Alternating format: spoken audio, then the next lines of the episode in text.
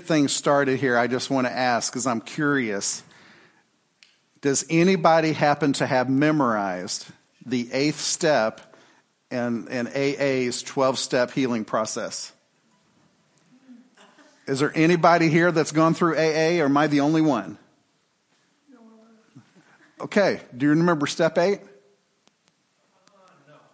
Yeah, I don't either. so uh, I was going to look at, oh, Oh, I'm going to give it right back to you in just a second. Yeah, Paige is on call today.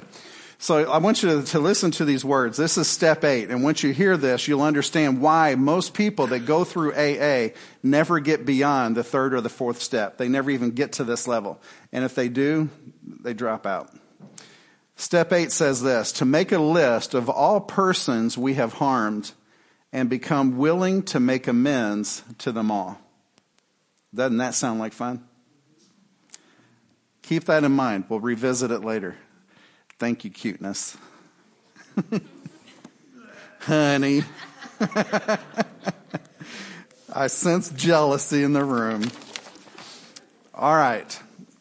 So, over, over the last, this is our sixth week in this study, and we've talked about all these different aspects of ways that we can get to have more of God in our lives and less of ourselves. This little measuring stick based on John 30, 30, 330 says, I must be least that he may be greatest, right? So we talked about that power shift in our lives. And then from there, we talked about seeking more power in our spiritual lives. More power. That means when we pray for things, it actually happens. We're not wishy-washy like a double-minded man or a boat with no, no udder. We are focused and with power of prayer, we can make things happen, right? And then we went to talking about the Holy Spirit and, and, and uh, the power of the Holy Spirit in our lives to, to lead our prayer life, to lead our paths that we walk, to do ministry through us and, and the effectiveness of that. And then we went and we talked about faith, having more faith in our lives, faith that will send us to places we've never been, doing things we've never accomplished. So faith is extremely important to those who call themselves believers. I'm going to move this one down here because this is our focus today. And then last week we talked about having more knowledge based on Psalm 119, 105, where it says, Thy lamp is a, a light is a, a, Thy word is a lamp unto my feet, a light unto my path. Okay? So we remember that, right? So all of these things are extremely important. Today we're going to be talking about more forgiveness. More forgiveness. Now I'm curious most of us who are Christian, we know what it feels like to be forgiven. That's what coming to faith in Christ Jesus means. That's why we remember communion and the blood that was shed for us and the body that was broken for us. And so through that, his redemptive work on the cross, we have forgiveness. But how many of you have ever been in a place where you have thought to yourself, I need more forgiveness? More forgiveness. Now, people like me, I sin almost every day. All right, I sin every day. Uh, in one shape, in one way or another, I probably sin every single day. I'm not always cognizant of them, but I know that they're probably there. Uh, who knows? I'm not even going to try to speculate as to how many I have a day. But the fact is that there's, there's sin there all the time. So almost every time when I come to the Lord in prayer, do my devotional time, my, my Bible reading, my my spiritual development, it always has to contain an element of repentance and confession. In other words, every time I pray, I'm having to ask for more forgiveness because I continue to mess things up. Now, I know you all don't have that problem, but I do. And I'm just trying to keep it real. But the other interesting thing about it, I don't know if you knew this, but there's actually different levels of sin. There's different quantitative aspects of sinfulness. First, we know the word sin, which means to miss the mark. It's the Greek word amartia, uh, which means just basically it's a, a verbal, it's a word picture of you shooting an arrow at a target and missing the target completely. And you miss the mark. That's what sin is. That's what we usually talk about. That's what we relate to. But there's also another word, transgressions. Now understand that every transgression is sin. All right? But transgression is a different type of sin. Transgression in the Hebrew means uh, a rebellion or a rebellious act. It basically implies that you know it's wrong, you know what the Bible says about it, you know it's going to hurt God and maybe hurt others, but yet in your rebelliousness, you do it anyway. Because for crying out loud, nobody's going to tell me what to do, right?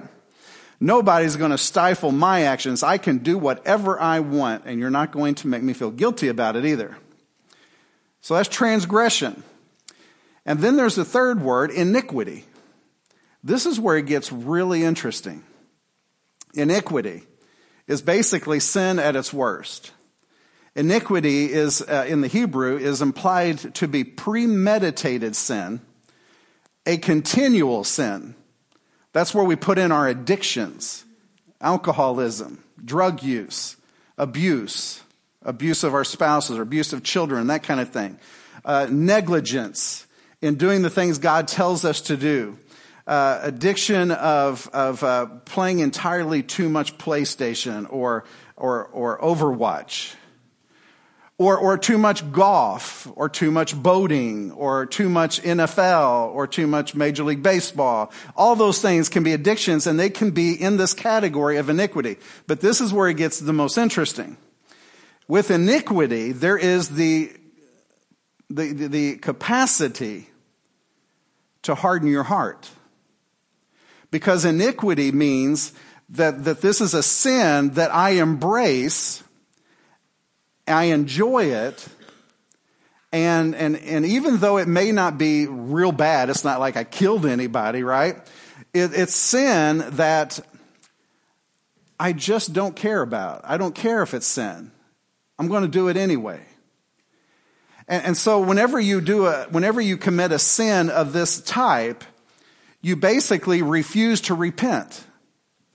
You don't have any need to confess it because it's not that bad. And so I'm going to do it anyway, regardless what the church thinks, regardless what the pastor thinks, regardless what the Bible thinks, regardless what God thinks. I'm going to do it anyway.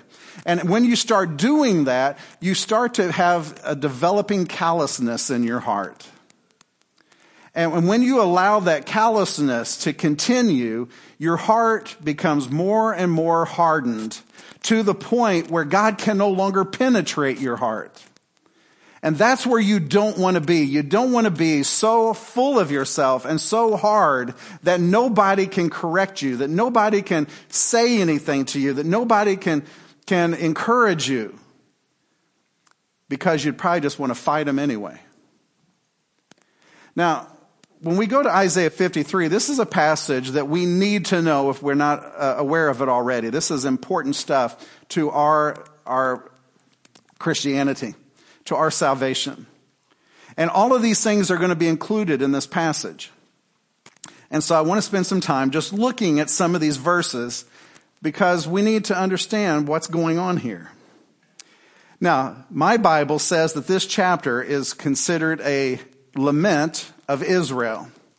It's basically a passage where uh, this is imposed upon the Israel people who have rejected Christ, who did not see uh, him as being the Son of God, and as a result, refused to follow him. And as a result of that, they hardened their hearts towards Jesus.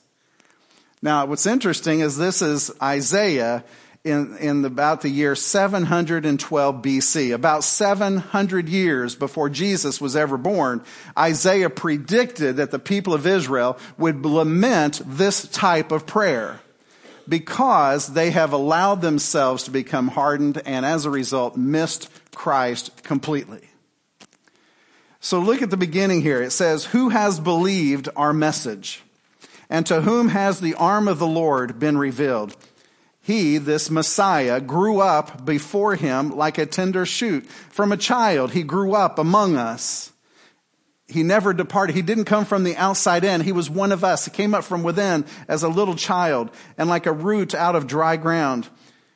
This is where it gets interesting. He had no beauty or majesty to attract us to him.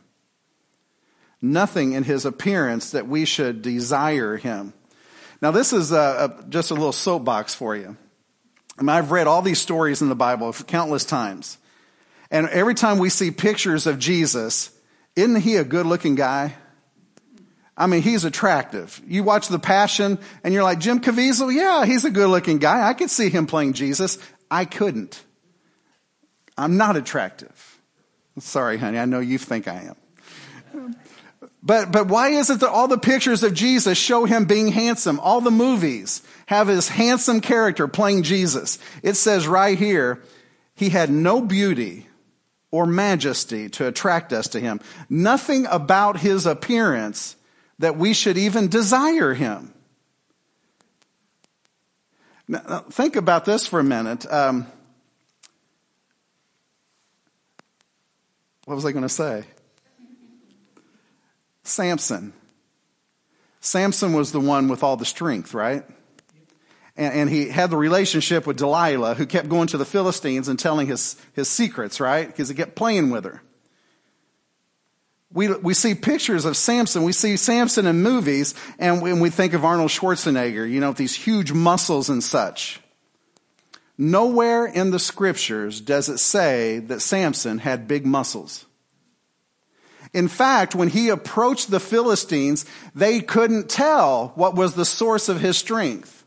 They had to say to Delilah, Would you find out where he's getting the strength? Because we don't know where it's coming from. He was a normal looking guy. He was scrawny. It was the power in his hair, which is Nazarite vows, and the power of God that was in him that was the source of his strength. We miss that. David, we, we know that he was a good looking guy, uh, but we also know that when he became king, he was a, a ruddy character, and he was not a big of stature. He was the youngest in his tribe. Bless you. David was the youngest, probably the smallest. He was a wrestler type guy, but he certainly, he was a musician and he took care of the sheep. Why would anybody make him into a king? Because that's what God does. He takes the lowly of the world, puts his power into them, and says, now go and do what I've called you to do. That's what we talked about last week when we looked at 1 Corinthians. This is what God likes to do the foolishness of the cross to those who are perishing, but to those of us who believe it's the power of God. This is what God always does. Jesus was not a, a, person, I don't believe personally, that was extremely good looking and just attracted lots of people saying, I want to hang out with him. He is so good looking. No, it was the Spirit of God in him that attracted people. It was his connection to the Holy Father, his discipline, scripturally speaking and spiritually speaking, that attracted so many people. Think about it. He went up to a bunch of gnarly disciples, fishermen, and he said, Come follow me. And they dropped what they were doing as if they were hypnotized. There was something in him that was magnetizing people to come to him, and they couldn't get enough of him, but it was not because he was so good looking. By the way, that should give hope to all of you. I'm just kidding. I just had to throw that out there. Just trying to keep it real. But this is what Israel was saying and would be saying in regards to this Messiah. We didn't see anything special in this man. And so we missed him, we overlooked him, which is exactly what would happen today. It says in verse 3 He was despised and he was rejected by men. He was a man of sorrows and familiar with suffering, like one from whom men hide their faces. He was despised and we esteemed him not. Despised and rejected. This was the Messiah. Of course, Israel wasn't going to follow him and, and praise his name because he was despised and rejected. It says in verse 4 Surely he took up our infirmities and he carried our sorrows, yet we considered him stricken by God, smitten by him, and afflicted. He took our infirmities, another fancy word for sin. He took it all upon himself.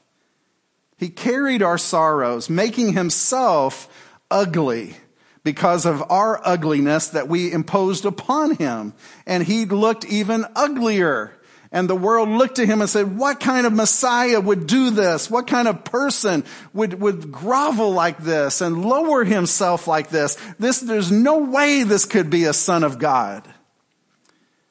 And it goes on to say that he was pierced for our transgressions and he was crushed for our iniquities. The word pierced in the, in the Hebrew means to perforate, to bore, or to pierce.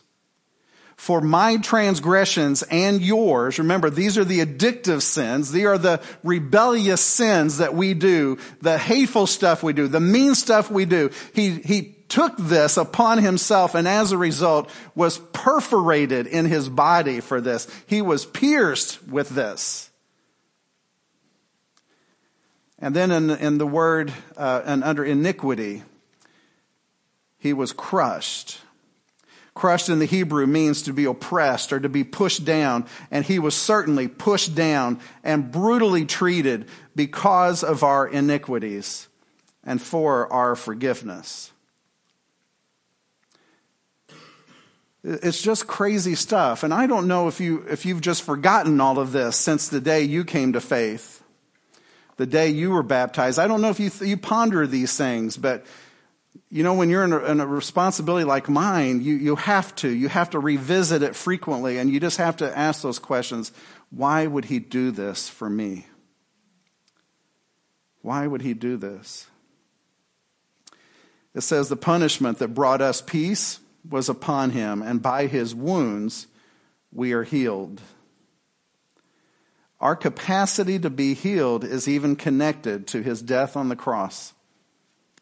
So when I take communion, I say, Thank you for the body that was broken for me, and thank you the blood that was shed for me. The blood is what cleanses my sin. The brokenness of the body is what gives me my healing. And I need it on a regular basis. He goes down to verse 7 He was oppressed and he was afflicted Yet he never opened his mouth. He was like a he was led like a lamb to the slaughter, and as a sheep before her shearers is silent. He never opened his mouth. By oppression and judgment he was taken away. And who can speak of his descendants? There are none. He was cut off from the land of the living, and for my transgression of my people he was stricken. He was assigned a grave, though he had not done no violence and there was no deceit in his mouth. And verse 10 is probably one of the most troubling verses you'll read, but it's also very significant. Yet it was the Lord's will to crush him and cause him to suffer. God the Father, this was his will. Son, I want you to go and I want you to lay down your life for all of these people who have ever lived, who are living now, who will ever live. I want you to go and to lay down your life for them, taking their sins upon yourself. To which he did this willingly. So there's the three sins. Now we know that all iniquity is sin. All transgression is sin. This is all sin under the huge umbrella of sin, but there's different types of sin. I want you to go, if you would, to Psalm 32 and look at this verse for just a moment. It says, Blessed is he whose transgressions are forgiven, whose sins are covered. Blessed is the man whose sin the Lord does not count against him, and whose spirit is, there is no deceit. And in verse 5, then I acknowledged my sin to you, and I did not cover up my iniquity, which means he repented. I said, I will confess my transgressions to the Lord, and then you forgave the guilt of my sin. What separates sinfulness from iniquity is repentance and confession. That's why I think it is so vital to every believer to maintain an attitude of humility, a spirit of humility because in your humility is where confession and repentance are birthed. And if you're filled with arrogance and conceitedness and, and uh, narcissism, then you're going to miss the whole boat here. You're going to miss the whole program. You're never going to, to develop beyond just that point of salvation. You'll just never get there. And, so if, if we're going to maintain an aspect of humility, uh, which I try to do in my life, but I, again, I struggle with pride, so go figure. But, but still, that's the goal, is to maintain a culture of humility, because then out of that culture of humility will become a culture of repentance and confession. The hard hearted don't become hard hearted because of their humility. It's because of their arrogance, because of their pride that they get to that position. Now, you might do a little litmus test for yourself and find out well, am I prideful? Am I arrogant? Or am I humble? Well, let me ask you this. If somebody were to say to you, I, I really hate to mention this, but I think that what you just did was kind of mean. If you get defensive, arrogance, pride. If you humbly say, Oh my gosh, are you kidding me? I am so sorry for what I did. I am so sorry for how I behaved. You might be okay. Or somebody comes to you and says, um, Should you be drinking all those drinks? Should you be smoking that stuff? If you get defensive, then maybe you're full of pride. But if you humbly say, You're right, I screwed up, then maybe you're in the right place. When we fail or refuse to repent of our sin, we become calloused to that particular sin. Over time, we may even begin to embrace that particular sin, claiming that there is nothing wrong with that particular sin, or separating ourselves from those who disagree with us because we want to protect that sinful behavior because that's an expression of my personality, my free will.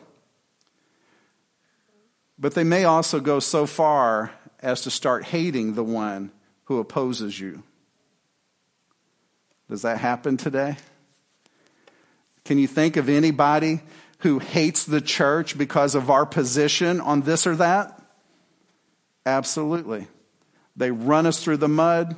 They talk about us on every TV show known to man, and they keep kicking us. They just keep kicking us, illustrating how stupid we are to believe the scriptures, how stupid we are, and how, how uh, just ridiculous we are that we're so contrary to the world and the ways of the world. There's a couple of the verses I want to share with you. Matthew 11 20, Jesus began to denounce the cities in which most of his miracles had been performed because they did not repent. So he went to them, performed incredible miracles in their presence, but even then they didn't repent. And because of their hard heartedness, he rebuked them and he departed. In Matthew 21 32, for John came to show you the way of righteousness, and you did not believe him. But the tax collectors and the prostitutes, they did. And even after you saw this, you did not repent and you did not believe in him. Can you imagine? And this was the same church people who criticized Jesus because he hung out with tax collectors and prostitutes. I can almost hear him saying, Well, they're the only ones listening to me, church. But the Pharisees hated it. You've got to quit. You're going to defile yourself. Stay away from these evil people. Those are the ones Jesus came to die for. Page 2. In Revelation chapter 9, verses 20 through 21. Now remember, Revelation is pertaining to the last days, the apocalypse, the coming of Christ, his return. It says in chapter 9, this is following also the, the plagues that had come upon the world to get their attention and cause them to repent. Now, listen to this. In the midst of these plagues, the rest of mankind that were not killed by these plagues still did not repent of the work of their hands, the hands of the plagues. They did not stop worshiping demons and idols of gold, silver, bronze, stone, and wood, idols that cannot see, hear, or walk, nor did they repent of their murders, their magic arts, or their sexual immorality, or their thefts. In the midst of all these plagues that were meant to turn their hearts back to God, they still did not repent. Crazy how hard a person's heart can get. And then I want to get to this one. I'm not going to read all of it, but I want you to highlight this and read it on your own because you won't believe me if you just listen to it. In Romans 1 18 through 32, the wrath of God is being revealed from heaven against all the godlessness and wickedness of men who suppress the truth by their wickedness. Since what we may be known about God is plain to them because God made it plain to them. What he's saying here is that God has revealed himself to every human being in this world. He has shown himself to them through creation, through the work of his Holy Spirit. He has created them in his image. So there is no way anyone can say there is no God. God does not exist because he has made it plainly known to everyone. There is a God and he is it. But what happens is when you don't want to believe that, you suppress the truth. You just convince yourself God isn't real. God doesn't exist. There is no God. And so I can do whatever I want in my world. And in your suppressing of the truth, you become more and more hardened to the things of this world. He goes on to say, For since the creation of the world, God's invisible qualities, his eternal power and divine nature have been understood from what has been made. Through creation, they have come to know there is a God. Okay? So that men are without excuse. So I hear this all the time. What is God going to do about all those people who've never heard the gospel? He's still going to judge them accordingly because he's revealed himself to them. He is a just God. He is 100% accurate in his judgment. If anybody ends up going to hell, it's going to be because they have rejected him, because he's made himself plainly known to them. Plainly known to them. Everyone in their heart knows there's a God, but not everybody embraces it. He goes on to say, for although they knew God, Remember how we talked about with knowledge? To know God means intimacy. It means I've studied Him, I know Him. These are people who know the name of God, but have never pursued His heart. Did I just lose power? No, I guess I'm still here. It sounded like it went down. Although they knew God, they neither glorified Him as God nor gave thanks to Him, but their futile thinking became futile and their foolish hearts were darkened. Their hearts were darkened. Now, understand, this is a process. They suppressed the truth on an ongoing basis. They never glorified him. Every Thanksgiving, they would sit at the table and eat their turkey and dressing, watch football, never gave him thanks. And, and they started patting themselves on the back because of their ability to provide for their families instead of thanking God for the ability to work in the first place. No thanksgiving in their hearts, no recognition of who God is or what he has accomplished. Although they claimed to be wise, they became fools. This is a process of becoming a fool.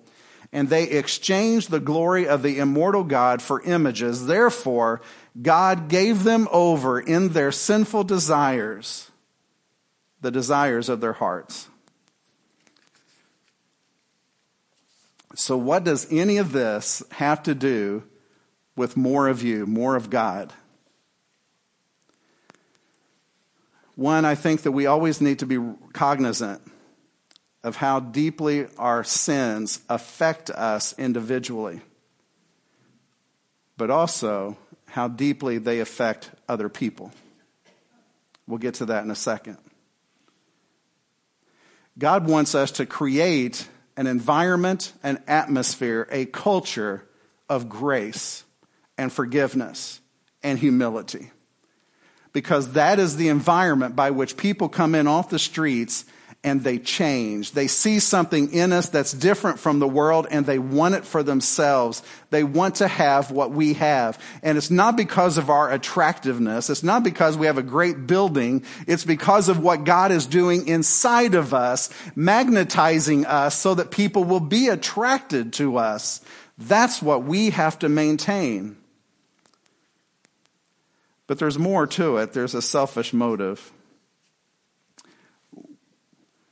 We need to folk, we need to shift. We need to pivot from looking at Isaiah 53 and how it pertains to us to shifting to the church and the environment in which we live taking the same principles and positions and understandings and now applying it instead of upon us and God, applying it to those of us around us in the seats today. We have to take this understanding of God's forgiveness of all of the things we've done and now impose it onto everyone else around us. I hear sometimes, well, we can't forgive that person. Look what they've done. Oh, okay. Well, I guess God doesn't have to forgive you then either, does he? Matthew 6:15 says, "If you do not forgive others their sins, then your Father will not forgive your sins."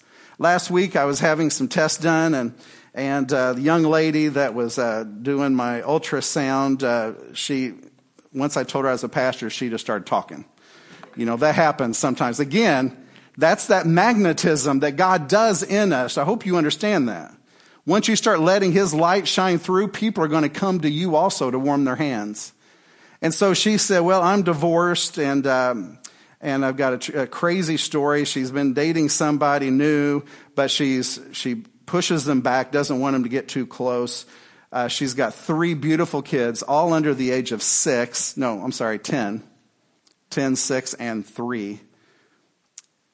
And the two girls have been violated by their father on an ongoing basis.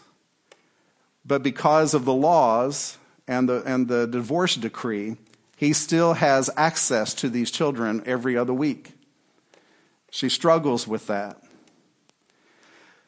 And, and, and, listening to her and kind of trying to counsel and trying to encourage her and, and giving her some verses to contemplate, I finally said to her, I said, I know that right now forgiveness is not on your lips. And she said, and it never will be. Now, she told me she is a Christian and she is going to church, but it will never be on my lips. That's how a lot of us are. We think that what people have done to us is a lot worse than what we've ever done to Jesus. What, what they've done to us is worse than what we've done to God. But haven't we done the same things to God? Haven't we hurt him equally as much? I believe in the church, we need to create an environment of humility. In all situations, be humble. Recognizing that we're not always right, we don't always know the best way and the best answer and the best response and out of our humility, just lower yourself, quit thinking of yourself more highly than you ought, and just humble yourself and accept everyone as they are with humility in your heart.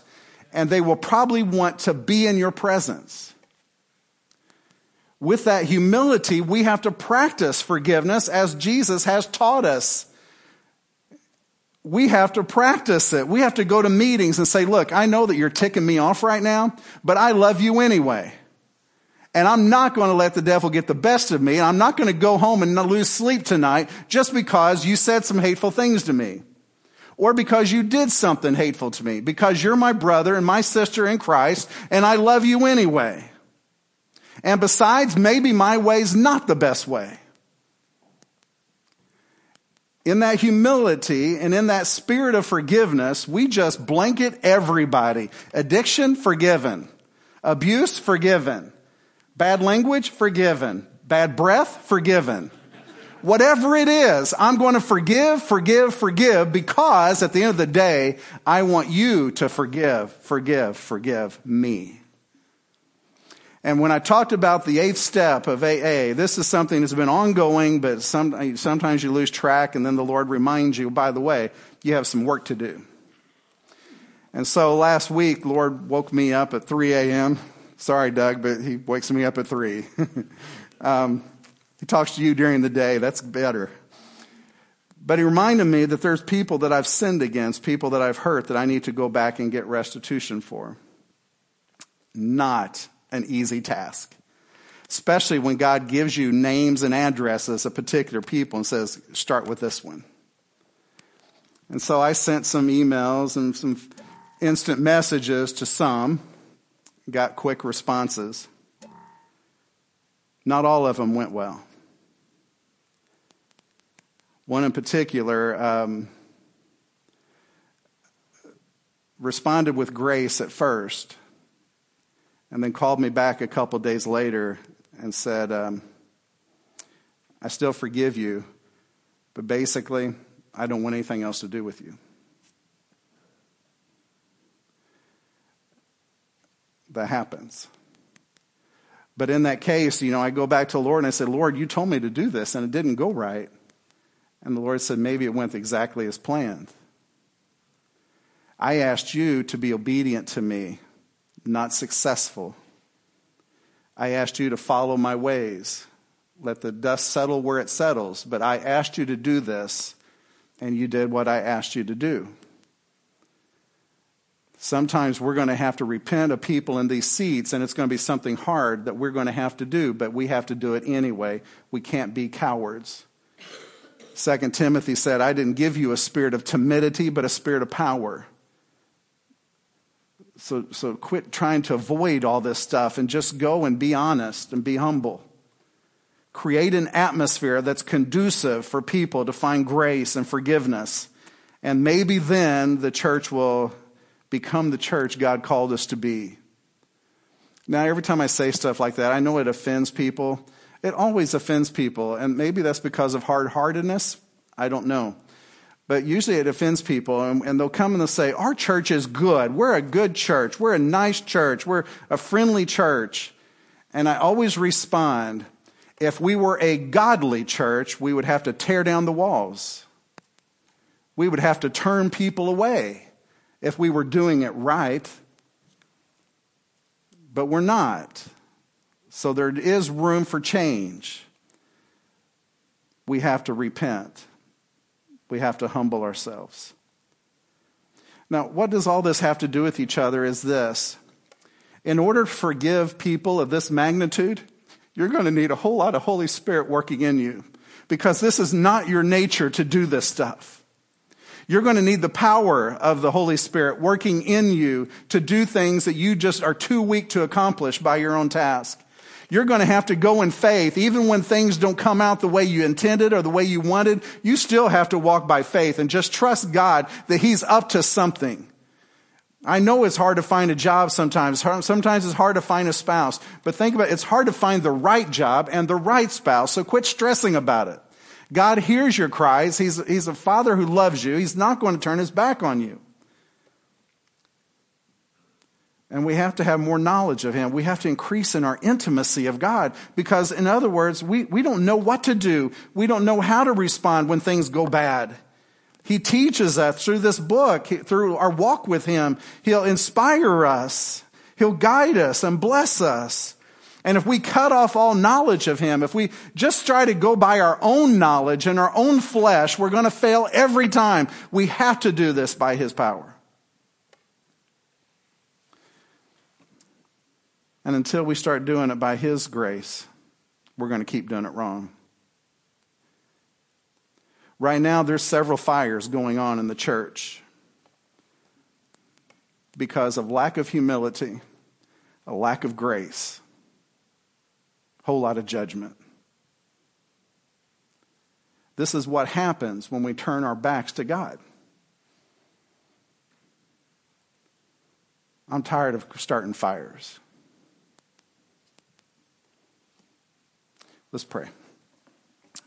Gracious Father, I pray that your blanket of grace will fall upon all of us as you penetrate the most intimate depths of our souls. I pray that you'll continue to forgive the iniquities of our heart, the transgressions in our spirit, and the sins that just continually trip us up on a regular basis. Father, please forgive us of our sin but also enable us to forgive the sins of others, regardless what those sins look like.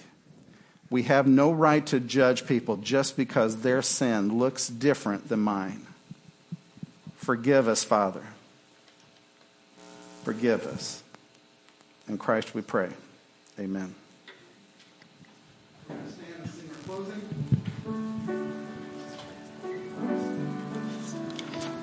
If you would like prayer, I'm more than willing to pray with you.